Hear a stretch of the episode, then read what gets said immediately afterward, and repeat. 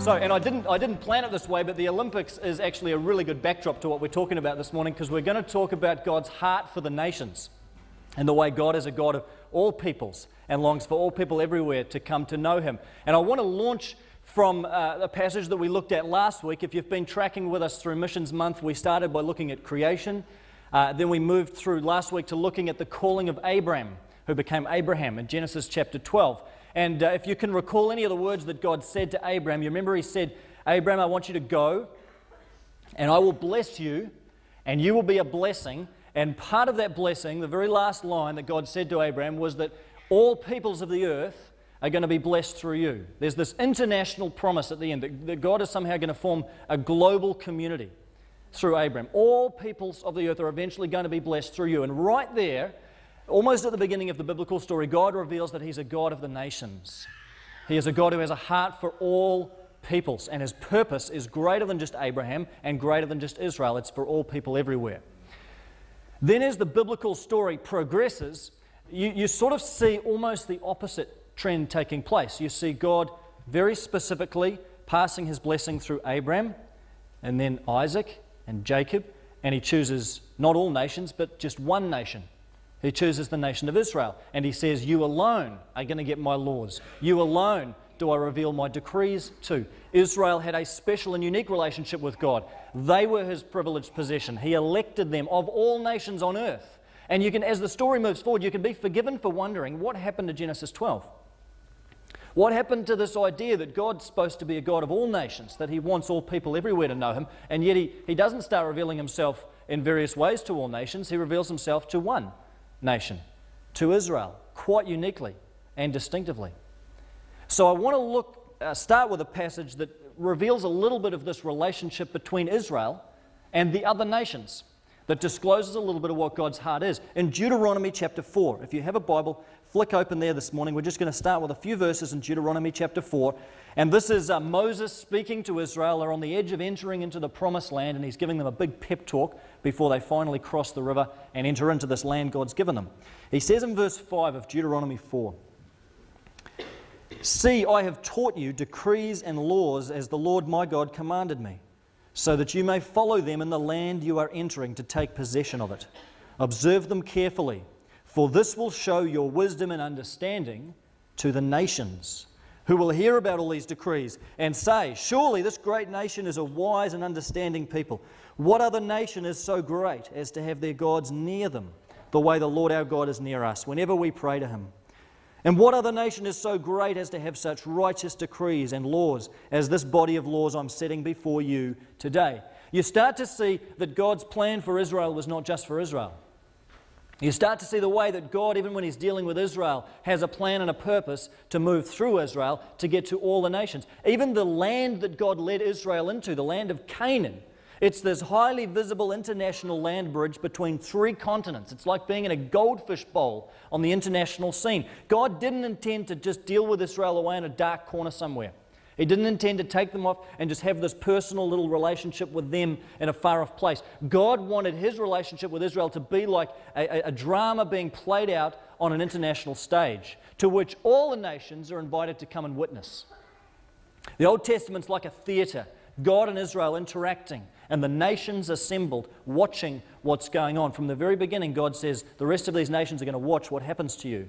They're going to watch how faithful you are. They're going to watch how unfaithful you are. They're going to see the highs and the lows. At times, the nations are going to be God's instruments of judgment on Israel. They're going to come and conquer Israel. And God even refers to Nebuchadnezzar as my servant, whom I send to execute judgment on Israel when that's needed. Chris Wright paraphrases John 3:16 in this way. He said, "For God so loved the world that he chose Israel." And that gets you thinking. God's purpose right from the very beginning for the world was Israel. God chose Israel for the sake of all nations. The nations, he wanted to hear what was going on. He wanted them to observe Israel's conduct, and eventually that they would say, "What kind of nation is this that has such an amazing God? What kind of nation could have such an incredible Savior, such an incredible deliverer as the Lord Yahweh of the Israelites?" And as the biblical story tracks through, you start to get the feeling that the nations have even more of a role here. than just spectators. They become participants in this drama. They're not just observers of what God's doing with Israel. You start to get the feeling that God actually has a plan for these other nations and not just for Israel. So flick over to Psalm 47. The first three verses of Psalm 47 say this: clap your hands, all you nations. Shout to God with cries of joy. For the Lord Most High is awesome, the great King over all the earth. Here are the nations. They're not just passive spectators now. They're actually applauding Yahweh. They're actually benefiting from what He's doing. Somehow the nations are pictured as sharing in Israel's blessings. The nations are recipients somehow of God's goodness. They're receiving some benefit, and out of gratitude they're worshiping. They're applauding Israel's God. And the role of the nations gets more and more intense as the Scriptures go on. Psalm 67, just a few psalms later, verse 3 says, may the peoples praise you, God. May all the peoples praise you. May the nations be glad and sing for joy, for you rule the peoples with equity and guide the nations of the earth. So here the nations aren't just spectators, and they're not just sharing Israel's blessings, they're now worshiping Israel's God, which would be an incredible thing in a day when deities were very tribal. The Ammonites have their God, and the Babylonians have their God, and the Assyrians have their God, and so on. And gods don't encroach in other gods' territories. It's very localized. And yet here's the psalmist saying, no, Yahweh is actually the God of all nations. He is a God who claims all people for Himself. His boundaries extend beyond those of Israel. And eventually all nations everywhere are going to come to worship Him. And then you get to Isaiah 19, which I think is maybe the most significant missional text in the whole Bible, but so seldom heard and spoken in that context. I want to read you just a few verses from Isaiah 19. And before I do, just a couple of things to get your head around what's being said here. At the time that Isaiah is writing, the two great superpowers of the day are Egypt and Assyria, both arch rivals of Israel. These are the enemies. These are the people outside of God's family, the ones who seek to harm God's people. They are the great evil, the great foe of God's chosen people. And here Isaiah says in chapter 19, verse 23, in that day, pointing to some future time when God intervenes, in that day there will be a highway from Egypt to Assyria. The Assyrians will go to Egypt and the Egyptians to Assyria. The Egyptians and Assyrians will worship together. In that day, listen to this, Israel will be the third, along with Egypt and Assyria, a blessing on the earth. The Lord Almighty will bless them, saying, blessed be Egypt, my people, Assyria, my handiwork, and Israel, my inheritance. You see what God's saying? He's no longer just uniquely addressing Israel as His people. Now He's including other nations within the scope of that blessing. He's saying it's not just Israel who's my people. Now Egypt are also my people. They are my handiwork. Assyria are my precious and chosen children. The nations here, they're not just spectators. They're not just worshipping Yahweh. Now they're even being included in Israel's identity. Now they're being drawn right into Zion, right into Jerusalem. They're worshipping in the temple of God and included among God's chosen people. This is the signpost that we get in the Old Testament of what God's intentions are in regard to the nations. He's not leaving them. He's not abandoning them. He's using Israel to get to them. And He's saying the day is coming when all nations are going to worship me. Yes, His covenant now is with Israel, but the day is coming when the nations are going to gather and they will all be counted as the chosen people of Yahweh. Now, in the Old Testament, that's only pointed to. It never comes to fruition through the pages of the Old Testament. And you have to wonder what some of the Israelites must have thought as they sung these words, these psalms. Clap your hands, all you nations. The nations are going to come and worship God, because it wasn't happening. And they must have thought, how is God going to bring this about? How is this possibly going to happen? Because the nations right now are well out of the blessings and the promises of Israel. And they couldn't have foreseen that time. We're going to talk about it next week when God brought this promise to fulfillment through Jesus. And yet what God reveals right here in the Old Testament is that He has such a heart for the nations He has such a heart for all people. He is the desire of nations, the Scripture says, the one who longs to be exalted over all the earth, exalted over all peoples everywhere, and draw people to himself from every tribe, every tongue, every people group, every ethnicity on the face of the earth. The God whom we serve is a global God. He's not restricted to any one people group. He didn't just reach the nations because it didn't work out with Israel. Now, some people think that. Well, he gave it a crack with Israel, didn't go too well, so now we're going to try it with another group or a few groups. No, right from the beginning, Genesis 12, his heart is for the nations. His desire is to reach the nations. Now, it's a stage-by-stage process, but God's heart has always been for all peoples. And so if we're following and we're serving this God, this Yahweh, same God of the Old Testament who is also the God of the New Testament, then shouldn't that be our heart too? Shouldn't we also be global Christians?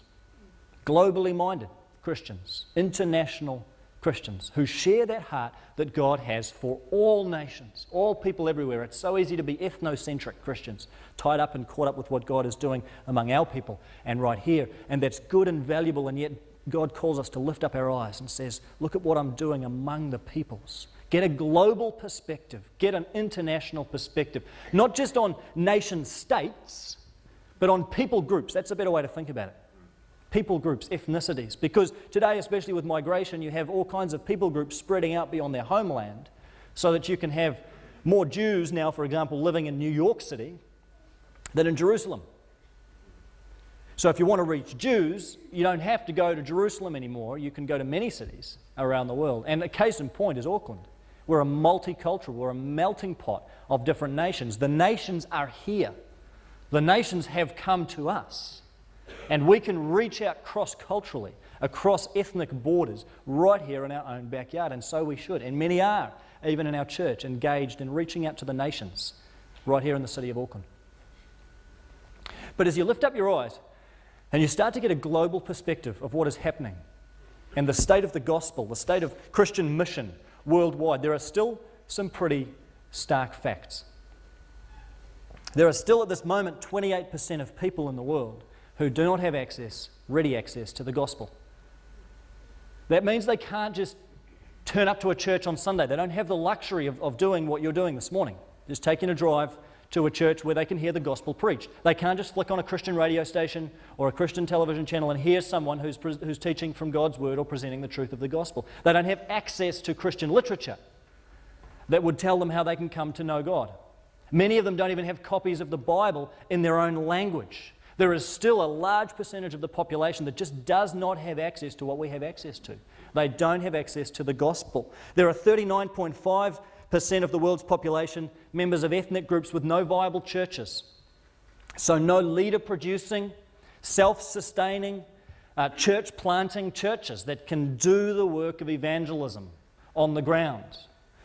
And there are in total, best estimate, 6,721 unreached ethnic people groups still in the world. You say, what's an unreached group? How do you define that? Well, generally, and there is no perfect measure, but generally it's a people group where there are less than 2% of evangelical Christians. Evangelicals just being Bible-believing, cross-focused, salvation by grace Christians. Less than 2% evangelical Christians. So there's a huge number of people in the world that simply don't have access to the gospel and are still in the category of being unreached, the least reached people groups. So where are these people in the world? Well, I've got a map I'm going to put up on screen that'll show you exactly where they are. And you can see by that map that there's a huge concentration of unreached groups, the red areas. And this is an area we call the 1040 window. It's the area between 10 and 40 degrees north of the equator. It is the area in the globe where there are the most number of unreached people groups on earth, also the area where some of the poorest countries in the world are. This is where the real urgent task of world evangelism is. Yes, there is a lot of good work to be done right here at home, no question. And yes, God needs workers in many different nations. But in the whole scheme of world missions, when you ask, where is the gospel not yet penetrated? Where are the least reached people groups? It's right here in the 1040 window. And there's a reason that there's such a heavy concentration of unreached peoples in this particular band of the earth. It's because of these next few maps, which show you firstly where the world's Christians are. And you can see a pretty heavy concentration in North America and Europe and parts of Asia and China there. And then the next slide where the world's Muslims are concentrated, and they're right there in that 1040 window. That's the heaviest concentration of Islam. And then the world's Buddhists, mainly in Eastern Asia, and the world's Hindus. Heavy concentration in India. So in the scheme of all that, this is why the gospel's difficult to penetrate in these areas, because these are the traditional strongholds of the other great faiths of the world, particularly Islam. These are the strongholds of the other religions against which Christianity seeks to bring the gospel. And they're tough to reach places, no question. They're not easy mission fields to get to. There's language barriers. They're non-Western countries, so there's that divide to cross. They are hard places. There are social persecution in some of these countries. Sometimes there's political persecution that happens. Not easy places to raise a family, for example.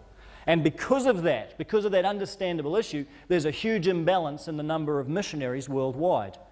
Because it's difficult to get into these places, we have at the moment only, best estimate, about 2 to 5% of missionaries globally working in the 1040 window, working among these unreached people groups. For every 1 million Muslims, there are less than 3 Christian missionaries.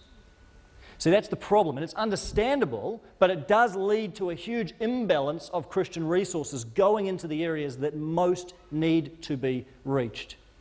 And as a church, we need to be praying and seeking the Lord to raise up more workers who are prepared to take the gospel to some really hard-to-reach places, some really tough-to-reach places on earth. I think if the Apostle Paul was here, he'd be asking, where is the gospel not yet gone?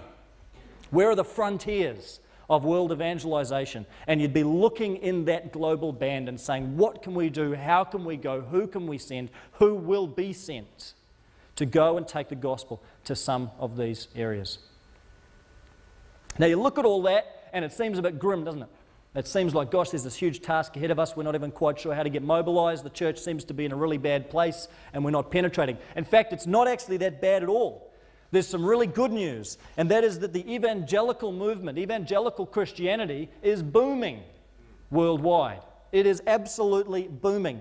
Evangelicalism is growing twice as fast as Islam and 3 times faster than Hinduism.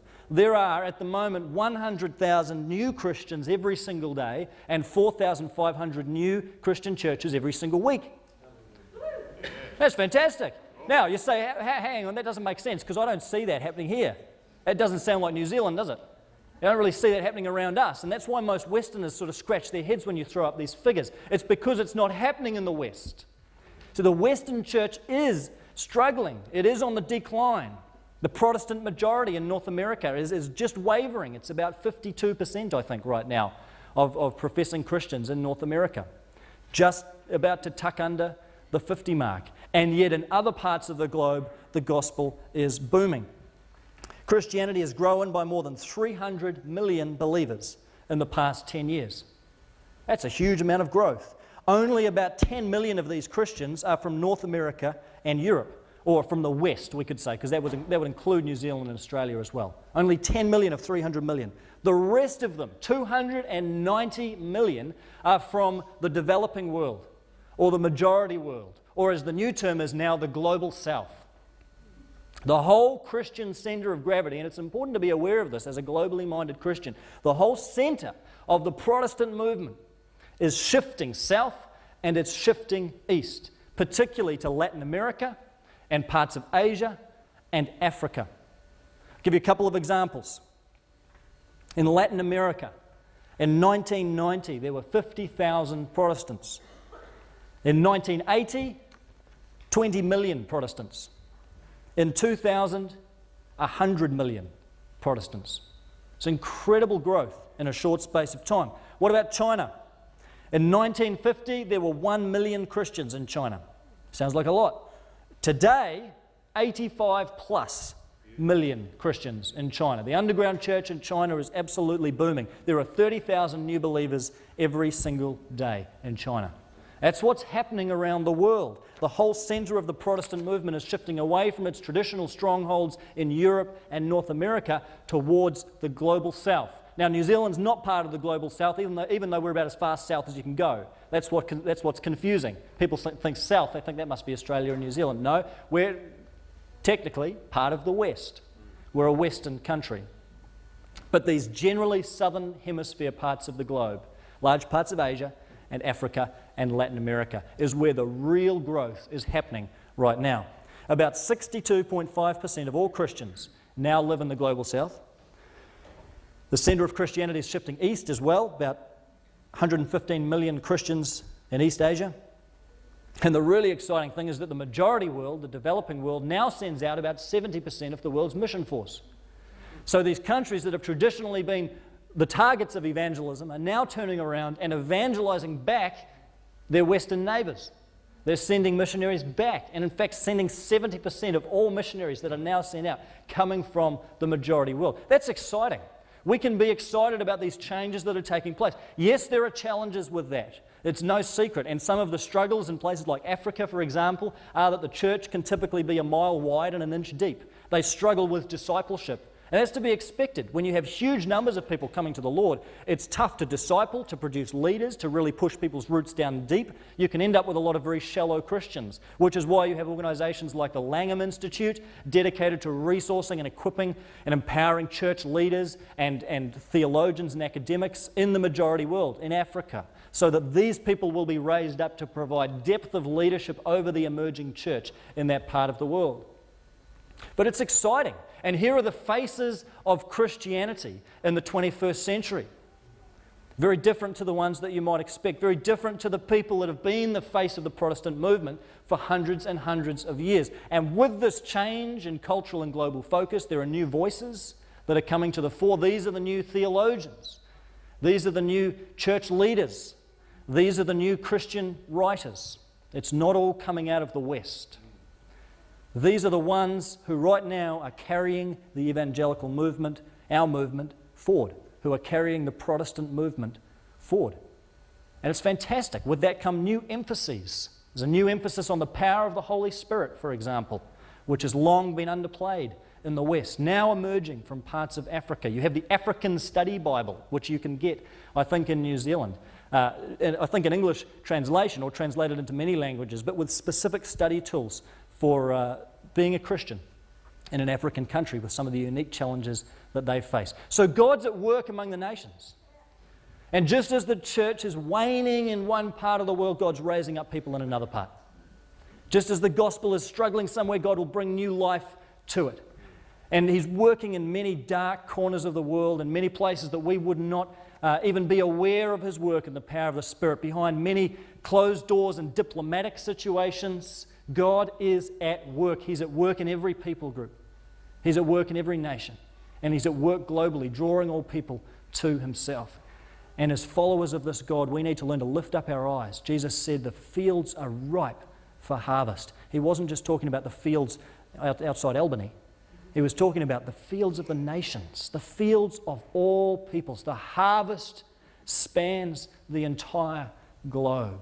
And the best first step we can take is just becoming aware, just getting out of our little bubble and insular Kiwi Christianity and just being aware. Go and check out websites like Joshua Project and see what's happening among some of these unreached people groups. See what God is doing around the world. We can get involved, and we can get involved right here. We can get involved in Auckland, ministering cross-culturally. We can get involved internationally by praying for missionaries, by praying for those who are ministering overseas. We have people in our church. We have Maxine and Andrew Finlay, who have a heart to be based in Vanuatu in a couple of years' time, ministering in a dark, dark corner of the South Pacific with really tribal, primitive cults over there. That's where they feel God's calling them. And as a church, we want to back them. We want to get behind them. We want to pray for them. They're our people, taking the gospel offshore.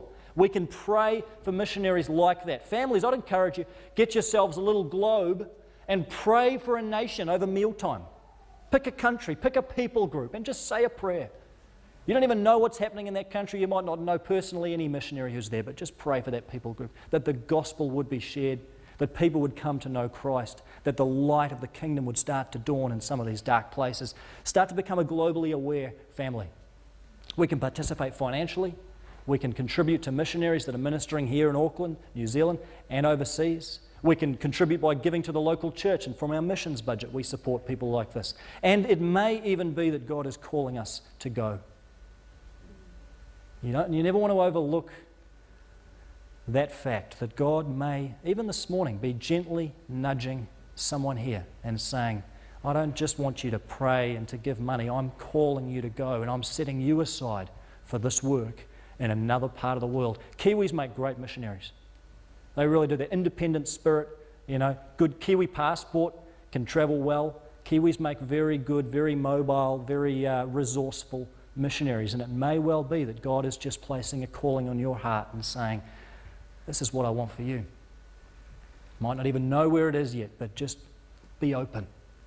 If he's placing a heart for a particular people group or a particular country on your heart, don't sideline and marginalize that voice, but stay open to it. And it may just be that even from within our community, God is raising up men and women to go to the ends of the earth, the other ends of the earth from this one, and take the flame of the gospel with them. The great Christian preacher and author John Stott said this: his authority on earth allows us to dare to go to all nations. His authority in heaven gives us our only hope of success, and his presence with us leaves us no other choice. We serve a God of the nations who is globally minded. We're part of a faith community that stretches across a multitude of nations, brothers and sisters from tons of different countries. And we have an invitation to be part of this great calling and commissioning to gather the nations in, to gather the nations to the gospel. Jesus said, if I'm lifted up, I will draw all people to myself. And we are now workers in God's harvest field, going about that task of drawing the nations in. No longer are they scattered. Now they are being gathered in. And God is saying, pray to the Lord of the harvest to send out more workers into his harvest field. That's the calling we have as individuals and as a church, to be globally minded and to participate in that calling of taking the gospel to all peoples, all tribes, all tongues, all nations. Shall we pray?